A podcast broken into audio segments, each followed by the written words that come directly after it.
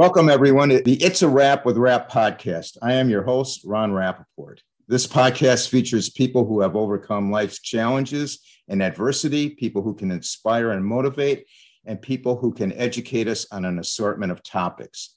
My guest today is Michelle E. Dickinson, a passionate mental health advocate, a TED speaker, and a published author of a memoir entitled Breaking Into My Life. After years of playing the role of child caregiver, Michelle embarked on her own healing journey of self discovery. Mich- Michelle has spent years working to eradicate the mental health stigma within her own workplace, a large pharmaceutical company, by elevating compassion causing more open conversations and leading real change in how mental illness is understood in the workplace and in the first responder community. Only one third of those plagued with mental illness receive treatment worldwide. Michelle is also committed to improving the lives of our youth. She is a past volunteer with court appointed special advocates, the Make a Wish Foundation, and serving as a big sister with the Big Brothers Big Sister organization. Her volunteer, her volunteer work led her to creating her own children's program, Perfect Just the Way You Are. Welcome, Michelle, to the podcast. Hi, Ron. Thanks so much for having me. Uh, our pleasure. Your advocacy, Michelle, for bringing awareness of mental health is a passion of yours because of your own experience with mental health. Tell us about what you call your trifecta of mental health. Sure, sure. Thanks for asking. And I'm thrilled to be here. Thank you very much for the invitation. So, I grew up with my mother who had bipolar disorder. And throughout my childhood, I learned what that was like, um, what it was like to care for someone who had the rapid cycling of um, bipolar disorder, mania to depression to, you know, hopelessness. Ultimately, she'd be hospitalized. So, that was the first lens of mental health that I had. And that, that pretty much um, was the tapestry of my entire childhood, young adult life. Um, but I was adopted, so I never in a million years thought I would ever deal with my own mental illness. I sort of thought I'm immune. I'm not my mother's biological daughter. Um, but fast forward, and I was going through a divorce, and I was diagnosed at that point with depression as I was going through that. And so then I had to figure out how do I do this? And I got a really interesting perspective of what life might have been like for my mother when she was depressed. And then the third perspective um, was when I was at my former Fortune 50 company, I helped to build the fastest growing global mental health employee resource group that wow. really was out to remove stigma in the workplace and bring people together with shared lived experience or had someone at home that they, they were caring for with a mental illness. Uh, statistics say that mental health illness is the most expensive illness in healthcare. Why do you think that is? So I think when when you talk about mental illness and the the cost associated with it, I mean, there's so many um, there's so many studies out there. A lot of us don't acknowledge um, that it's mental illness that we're dealing with, um, and then we hit crisis, and then we go out on disability. Um, you know, we have a stigma in this country that prevents people from getting care and really helping themselves before they hit a crisis. So oftentimes people do nothing and then all of a sudden they're at a, a crisis moment and then they need a severe care and uh, oftentimes lose work and go out on disability and then we lose them in the workplace um, to a long recovery period. So being proactive would be the way to go, but, Absolutely. but they're not doing that. Right. Yeah yeah and that's our culture and that's our society that yeah. opportunity to shift you have said that one dollar spent in investing in mental health in the workplace has a three to five dollar return. Uh, can you explain how that is? Yeah you keep employees working. You keep them engaged. You keep them um, healthy in their seat by having having an awareness and an environment where the narrative around well-being is normalized you you know employees who recognize that they're not doing well and proactively reach out for care they're going to um, stay engaged in their life, engaged in their in their jobs. So why not invest a little bit up front to have people be more comfortable with mental health um, so that you know we keep everybody healthier on the front end do people fear mental illness and why is the fear of mental mental illness unreasonable i think so i think we all have um, you know the I, I think we all have our our own perspective around mental health like mine's very mine's very different because of growing up with my mother. So I had very much in my face relationship to mental illness. But for the average person who maybe never had mental illness intimately or closely uh, connected to them and their family, their lens on it could be painted by the brushstrokes of the media.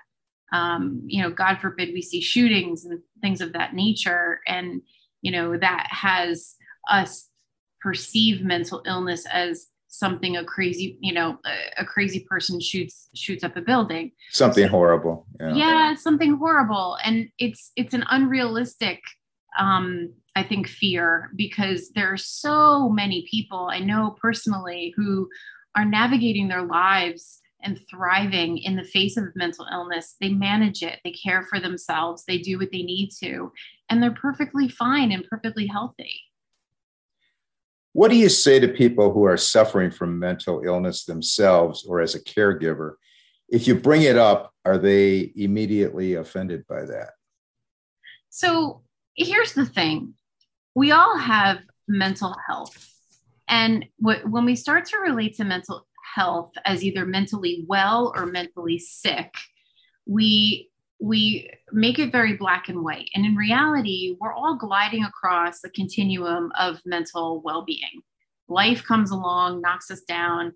We might not be as mentally healthy as we as we know we can be. Right. So I think I, I think the, the the biggest thing is we need to start to recognize we all have those ebbs and flows and those challenges of life, and um, and it's not on us to diagnose the people that we love. It's on us to extend compassion to them. It's on us to to check in on them um, to be authentic ourselves about our own well-being because that creates a doorway for them to talk about how they're doing. So when we come at it from the perspective of you look sick and you need this and you've got to get a doctor it's a very judgmental and a not not a very compassionate loving approach. Right. Um, so if you're concerned about someone that you love that they might be suffering the best thing you could do is just offer up your ear and just make sure that they know they're they're not alone and that you're recognizing that maybe their behavior is a little off and you're genuinely concerned. Um, and and not from a place of judgment because who's going to want to open up if they're feeling like they're being you know right. under, under a microscope. Yeah absolutely. Uh, you stated that you were a child caregiver for your bipolar mother. Tell us what that experience was like you know i didn't know any different and when i reflect on it now it was my normal it was my my youth was my youth and um you know having a mother who is sick in any regard, right? She was sick yeah. with bipolar disorder, but you could have a mother that you're growing up with who had other another illness, right? Could be alcoholism, could be, God forbid, cancer, some type of other illness.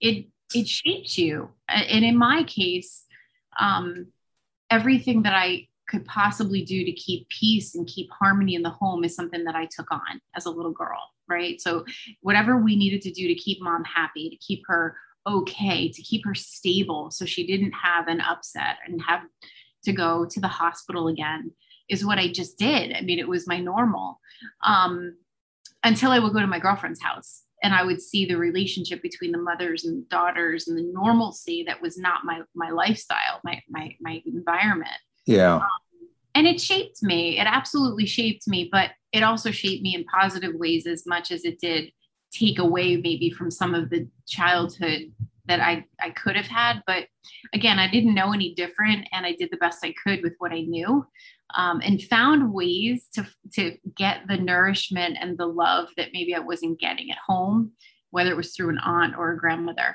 We're very resourceful as kids. We we find ways to get what we need in, yeah. in creative ways. So yeah. yeah. well, that's good that you that you could do that. Yeah. You have created five steps to cultivating a culture of compassion. Can you tell us what those steps are? Yeah, sure. Um, so they're on my website, michelleedickinson.com. And this is aligned with the work that I get to do with the um, corporate space. I work with uh, HR leaders and organization um, leaders to really cultivate uh, compassion in the workplace if they're looking to really have there be more understanding for mental health. So there's a right. couple of things I'll share, and then you could you could visit the rest on the website. The first okay. and foremost is a remit from the organization that they're going to be a truly inclusive organization of people with invisible disabilities. We see it all the time. Physical disabilities and accommodations are made for those who struggle with physical, but we have this other invisible disability that no one really talks about that you can't really see.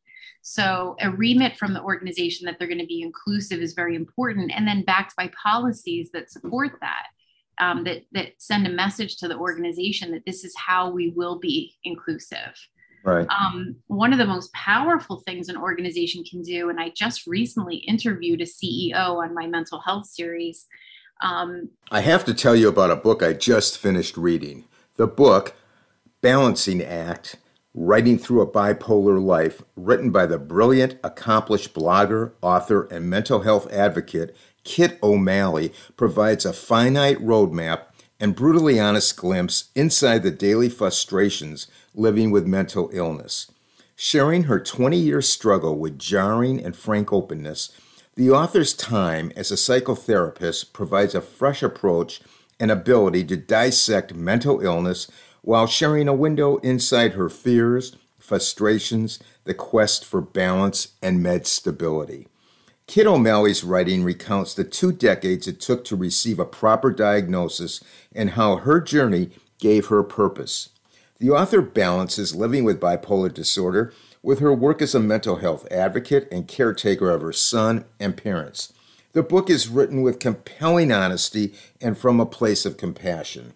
She reminds readers that medication can only go so far and that a wide array of tools are needed to keep the illness under control. Kitt O'Malley's writing style gives the reader an intimate sense of how bipolar mood swings can both energize and fragment a devoted wife, mother, daughter, volunteer, and professional therapist. The book also reminds us of the importance of self care in managing a mental illness. Her struggle to define boundaries reflects the painful dilemma that caretakers often experience, especially when they are suffering in silence. Kitt's resolve to accept her personal limits brought by bipolar disorder permits others to care compassionately for themselves.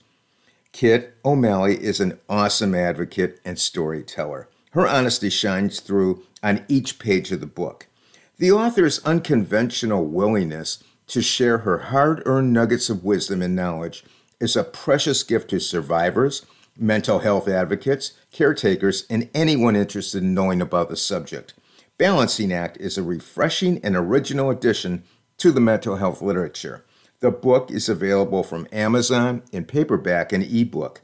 Information regarding the book will be listed in the podcast notes, podcast Facebook page, and podcast website under the sponsor tab. Is having a CEO go first or having a senior leader in your organization go first. The yeah. power they have in telling their story yeah. can literally set the tone in the entire organization. So that's like one of the things I always recommend is like have one of your most courageous and well-respected leaders tell one on themselves because it, it'll bring it down to a very human level for everyone in the organization. Sure. And at least the people in the organization will talk about that person's courage to tell their story and that could open up a dialogue um, and then removing barriers to care you know we can um, it takes something to pick the phone up and reach out and get care and the last thing you want is an employee who finally has the courage to pick up the phone and reach out to be told that they can't see a physician or, or a therapist for three or four weeks so you want to make sure that if you're offering benefits, that you remove those barriers, that your people can get the care when they need it. That sounds good. Yeah. Now, the CDC says that one in three Americans are dealing with depression or anxiety due to COVID. Yeah. Uh, the emotional impact of the pandemic is hitting many of us.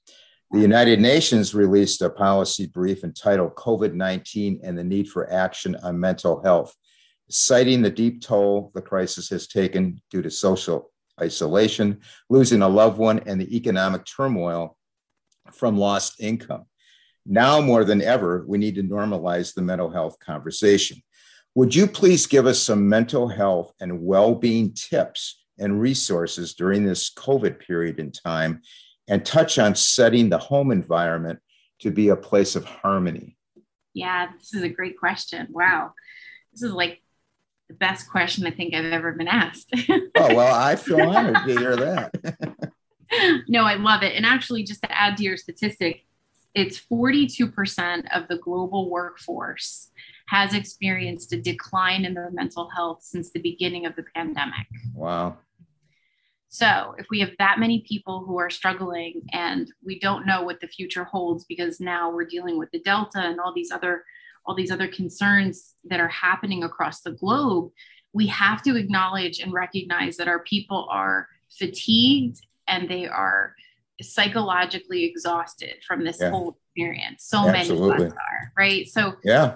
So there's there are a lot of things that can be done. Um, one of the things I and I can share some tips, but you know, it's the organizations that are reaching out to their people and doing just a little bit more that is going to breed a sense of uh, loyalty and that employees are going to feel cared for. That is something I hear time after time at the end of my workshops is wow, my company felt the need to do a little more so that I feel cared for in such a really hard time. People are caring for their families, they've lost so much. So, a couple of things that people um, that I share in my resilience programs are some of the basic things that we've we've heard. Really be mindful of how much consumption of the news and social media we're doing you know, it's very important to stay in tune with what's going on and to know the facts, but the over absorption of that information can play a very negative, um, can have a very negative toll on our emotional well being. Um, I can attest to that. Yeah. Yeah. We just have to control it. I'm not saying bury your head in the sand. I'm just saying control it. Right. And be mindful. I mean, the, one of the things I, I teach is be mindful of how you're feeling. You know how you wake up in the morning, and at my age, I'm, I'm getting older now. I, I start scanning my body for physical pain, right? Okay, so what hurts now? What hurts this morning? Why don't we do that for our well being? How am I feeling? The yeah. simple self audit of how am I doing today? Am I am I feeling a little irritated? Am I feeling a little frustrated? Am I feeling sad? That self awareness gives us the ability to reach out and talk to someone that we love and care about, who we know they, they care for us, just to check in and say, Hey, I'm feeling this way. Because if you get present to that, then you have the opportunity to do something about it before you go into the negative viral, you know, spiral downward. Right. You want to make sure you're performing self audit and reach out. You want to make sure that you're engaging in things that bring you joy so whatever your hobbies are, or whatever whatever you know is going to have you step away from the stress of your life yeah. that's important because it's going to help you restore balance for many many months we couldn't travel so we couldn't get away so right. we have to look for those things that bring us joy that we can temporarily like sort of escape from to and and and recharge um good good sleep hygiene good diet making sure we're exercising our bodies because that feeds your brain um, right. those endorphins and help us feel good. Right. Um, minimizing the amount of alcohol. Alcohol is a depressant, so you know, watching our consumption there. So there's a lot of really great things that you can do. And the thing I always hit home is we have more control over our well-being than we think. So if you turn off the news and you start eating better and you start being a stand for your sleep hygiene, you get enough sleep, and you do some things that you know are going to help you feel good physically and emotionally, yeah, you're going to be much better able to deal with whatever comes at you. And that that would really cultivate the resilience, wouldn't it? Totally. What issues issues pertaining to mental health have you found out about people uh, working from home and employee burnout? Yeah, that, you know, it's a very interesting thing. When we started working from home, everybody was, um, there was a sense of freedom like, ah, I get to do my life and I get to work from home and it's kind of a nice thing. But what the research has shown is people are working around the clock because they are able to work from home. So they're not having the bookends of the day where you get in your car, go to the office, bookend right. number one, work all day, get in your car, come home, bookend two. Life and work was very black and white, right? Yeah, yeah. Now everything is blending together. People work all day, then they have dinner, then they go back on their computer. Before you know it, they're working they're constantly working. And then you throw in the monkey wrench of you can't go on an airplane and travel and get a vacation in. So now you're home and you're doing a staycation. So some of the things that I recommend for people is you only you can create those boundaries. Only you can say, I will work from this point to this point, and then I will shut my computer off and close my office door and engage with my family. Only you can do that. That's true. Nobody, nobody's going to say to you, okay, it's time to turn off your computer. Like, right. unless you have an amazing boss who's like all over you. So you have to stand for yourself and say, I'm going to work from this time to this time. I'm going to get a stretch break in. I'm going to I'm going to go for a walk at lunchtime. Only you can do that, and you have to do that for your well-being. Um, and that will help you unblur those lines between work and home.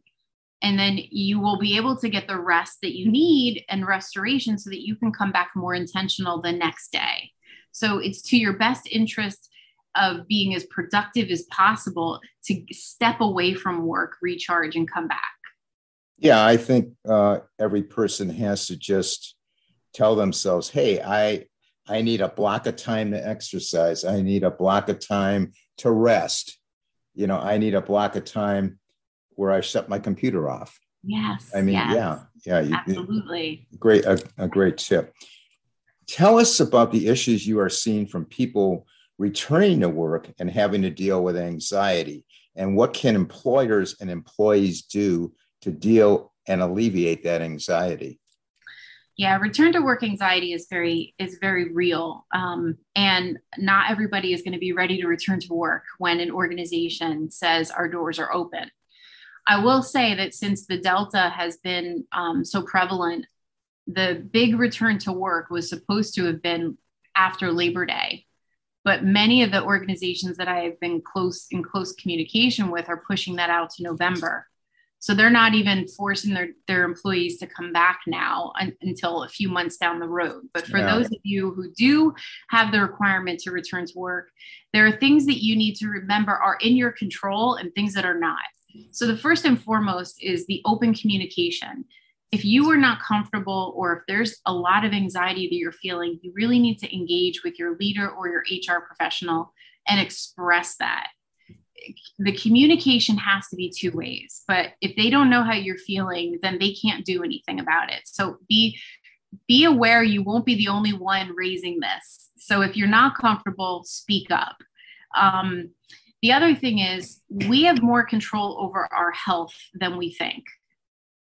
I know that we are, you know, concerned about the Delta and, the, and getting COVID, but we actually have control over wearing a mask, sanitizing our hands, bolstering our immune system, making sure that we're eating well, sleeping well, drinking enough water. We have control over that. Social distancing. There are things that we can do that can have us sort of remember that I have control over this. I might not have control over what they do here or how it is there, but I have control over keeping myself safe. Um. And if you if you feel like you take those steps and you still are feeling extremely anxious or nervous or whatever, reach out and get ha- have a conversation with a therapist and say how do i deal with this? I have to go back to work. And there are techniques that they can teach you to help you alleviate your anxiety and and really get to the heart of what is the concern. So don't feel like you got to you know muscle through it. That's what that's what you know support is there for Okay. You also focus on the first responder community, the police, firefighters, military, paramedics, rescuers. What issues regarding the mental health stigma are most prevalent, and how is your work progressing in that community that we all need so desperately? Yeah, you know, this is a population that um, sees some of the some of the most horrible things, and I have have the privilege of working with a retired uh, police sergeant who uh, struggled herself from uh, PTSD. And um, so some of the things that happen oftentimes are, you know, the old school mentality that you don't talk about how you're doing. You know, it's it's just as prevalent in law enforcement and first responder community than than than exactly our society deals with. So um, it's normalizing that conversation and and remembering what's at stake if you don't acknowledge because because the biggest challenge we see are gravitating to unhealthy vices to deal with whether it be PTSD or some type of strain or stress from what they're dealing with.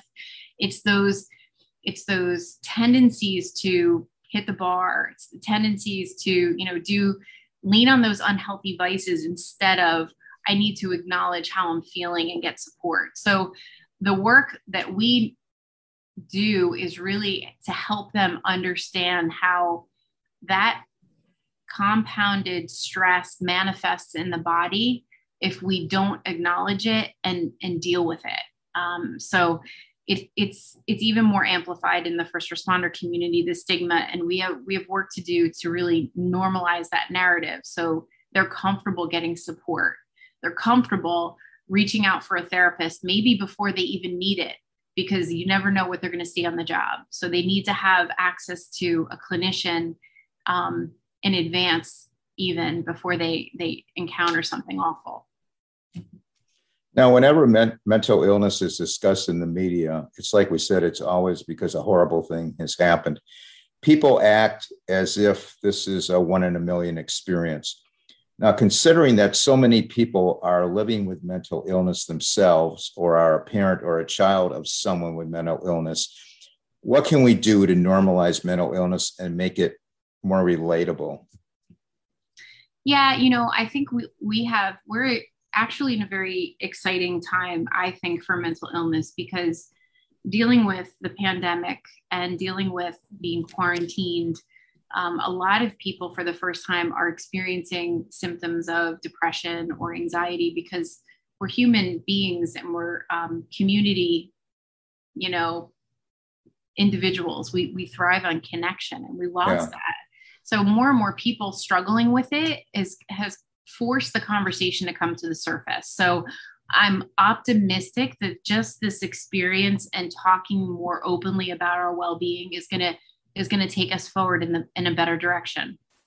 Then you have the Olympics and you have these amazing athletes openly talking about their emotional well-being. Yeah. And that's exciting because what they do is they make us feel like, oh my goodness, this amazing athlete struggles.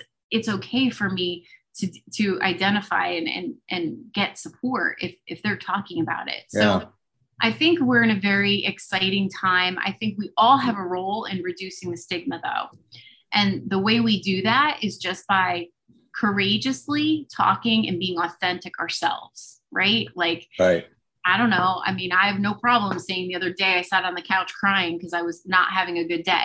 I have no problem. And if I tell you that, there's going to be an access for you to say, you know what? I was feeling the same way. And before you know it, we're talking about our emotional well being, not mental illness or mental health. It's just our emotional health, right. right? So we have a we have an opportunity to lead by example. We have an opportunity to check in on people we set the tone when we are checking in on other people and that could cause a ripple effect that they'll check in on their people. So never assuming people are okay and always checking in and and reminding people that they're not alone is, is a great way to help us all normalize mental health. Good tips on, on normalization. Uh, you started a children's program titled perfect just the way you are. Can you please tell us about this great initiative of yours Sure. So this program was born out of a leadership course that I took. Um, and it was part of actually my healing journey. So, growing up with my mom, who was emotionally unavailable, she really didn't remind me throughout my my young years that I could do whatever I wanted, that I was limitless, that I was perfect just the way I was. So I said if I could make a difference for young kids out there, what would it be? And I really wanted them to be present to their greatness and to their limitless potential. So I created a program that would really help them understand how to nourish their minds and how to nourish their body. And so that program um, was was born out of my own healing and has reached thousands of children across New Jersey, New York, and Pennsylvania. Um, just really helping them understand how to eat well, understand um, compassion, empathy, self love, um, confidence, all the things that we, with the soft skills that we really want our kids to have that round them out um, around their well being. Sounds great you have been very busy. You've authored a book titled Breaking Into My Life. Please tell us what prompted you to write the book and a little bit of what it is about and what was the goal of writing the book. Sure. So I was minding my own business, working in a corporate job, thinking I was just going to retire into the sunset. And someone nominated me to give a TED talk um, and tell my story about my mom. And this yeah. was something I never spoke about, like never spoke about. It was just I survived and I'm a contributing member of society. That's the victory. But this woman who heard about my story nominated me. And before I knew it, I was on the TED stage telling my story about my mother and how that shaped me. And after that 10 minute TED talk, people sort of came out of the woodwork, out of the darkness, and wanted to talk to me because they saw a little bit of their story in my story, or they grew up with a parent who was sick, or they were sick with a mental illness. And there was this immediate access and, and openness for them to talk to me. And I said, wow, the power of storytelling. Yeah. Power of storytelling. So I said, well, if I could do that in a 10 minute talk, well, what if I wrote a book? So I sat down and I decided to write my memoir with the goal to continue to humanize mental health because people needed to know that my mother was a beautiful, loving human being, and she was not her diagnosis. She then had something called bipolar disorder, but she was she was still who she was, and I wanted people to have a better understanding of mental illness and to walk through that journey with me of what it was like to care for her. Um, and maybe I could do my part to normalize the the awareness about mental illness. So that was really the goal. Okay. What are some of the most uh, common mistakes people with mental illness uh, make in regard to seeking help? They think that they can do it all by themselves. They, they probably are too embarrassed to reach out for care, or they're probably afraid of what care looks like. Um, okay. And, or in my mother's case, they self medicate. My mother um, would gravitate to food. I know other people with mental illness who won't go to a doctor, but they gravitate to alcohol. There are unhealthy vices that can numb you, that, that is the risk of not reaching out and getting adequate care and, and thinking that you can do it on your own. And it's 10 times harder. And then, and then, you know, chances are an addiction will follow and it just doesn't need to be that difficult when care is available. Michelle, what are you most excited about going forward in your advocacy? Yeah, I am really clear that we are so tired from this pandemic, and there's so many people suffering who maybe had never experienced a mental health or a mental imbalance in their lives until now. And so I'm really committed to working with organizations to recenter their employees. Just recenter them. Remind them that they are in the cockpit of their lives in the face of everything we're dealing with. Yeah. they, they if little small things little mindset shifts strategies and tools and daily routines those things combined together can really help people feel better. And um, i just want to do more of that work and prevent people from suffering in silence what message regarding mental health awareness uh, would you like to leave with us today? It's okay to not be okay. Okay to not be okay. Yep. It's okay to not be okay. It really, really is. More of us are suffering than ever before. So don't feel like you're you're the only one and um, and don't suffer alone. Take someone with you up into your head and talk about it. Michelle, how can people contact you? Sure, you can reach out to me through either my corporate website, which is careforyourpeople.com, or through my um, my personal website, which is michelleedickinson.com. All right, I am going to provide those links in the podcast notes. Thank you, Michelle, for taking the time to be on the podcast. This podcast features extraordinary people doing special things to enrich our lives and people who have overcome adversity and wound up on top. And you are definitely in that category. I wish you all the best going forward in your work. Uh, we would appreciate comments suggest- and suggestions to improve the podcast. They're always welcome. Uh, you can email us at it's a wrap with rap at gmail.com. We have a Facebook page, It's a Wrap with Rap. The website is it's a wrap with rap.com.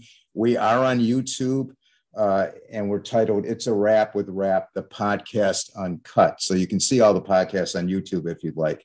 Thanks everyone for listening and sharing the podcast to your friends and family. We want you to stay safe. And for now, it's a wrap.